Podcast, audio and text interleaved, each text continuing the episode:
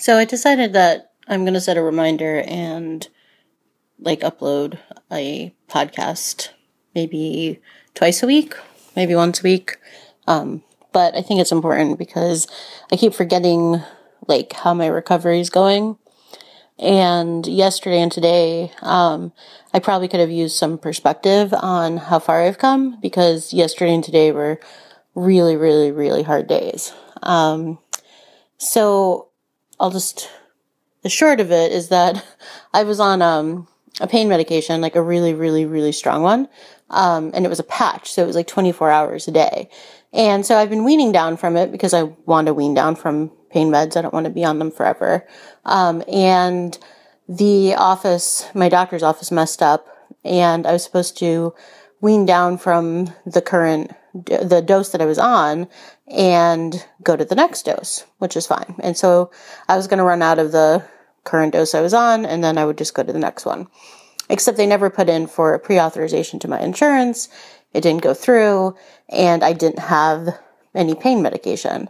So I went from the dose I was on to zero, um, which is like, it's, it can be dangerous, um, cause you're not supposed to go off of them that quickly. Um, but the side effects and the withdrawal is really intense. Um, and so the past couple days have not been so great. Um, I'm still in a lot of pain. Um, I still have a lot of numbness. I still have neuropathy in my legs. And then on top of that, um, a few things have gone wrong with the actual surgery. Um, when they took out the tumors, they had to kind of dig underneath the tumors and they potentially did some damage to my pituitary gland, um, which isn't like the biggest deal because I can go on medication. So they're kind of waiting.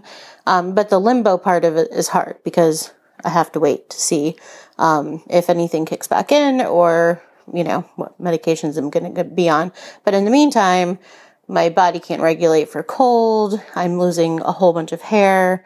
Um, I have more pain because of that and just some other like weird issues, super dry skin. My nails are breaking all the time. Um, so anyway, like the last couple days have been hard. Um, I'm hoping that they start to get better. I felt really down because I just can't do a lot. Like my energy level is like super, super low. So I've been working a ton, which is fine because my brain's working. Um, but like I can't like, it's impossible to like get up and clean or just do things around the house. And so I get really frustrated with myself. But anyway, that's the, um, really quick update and I will do better to update more.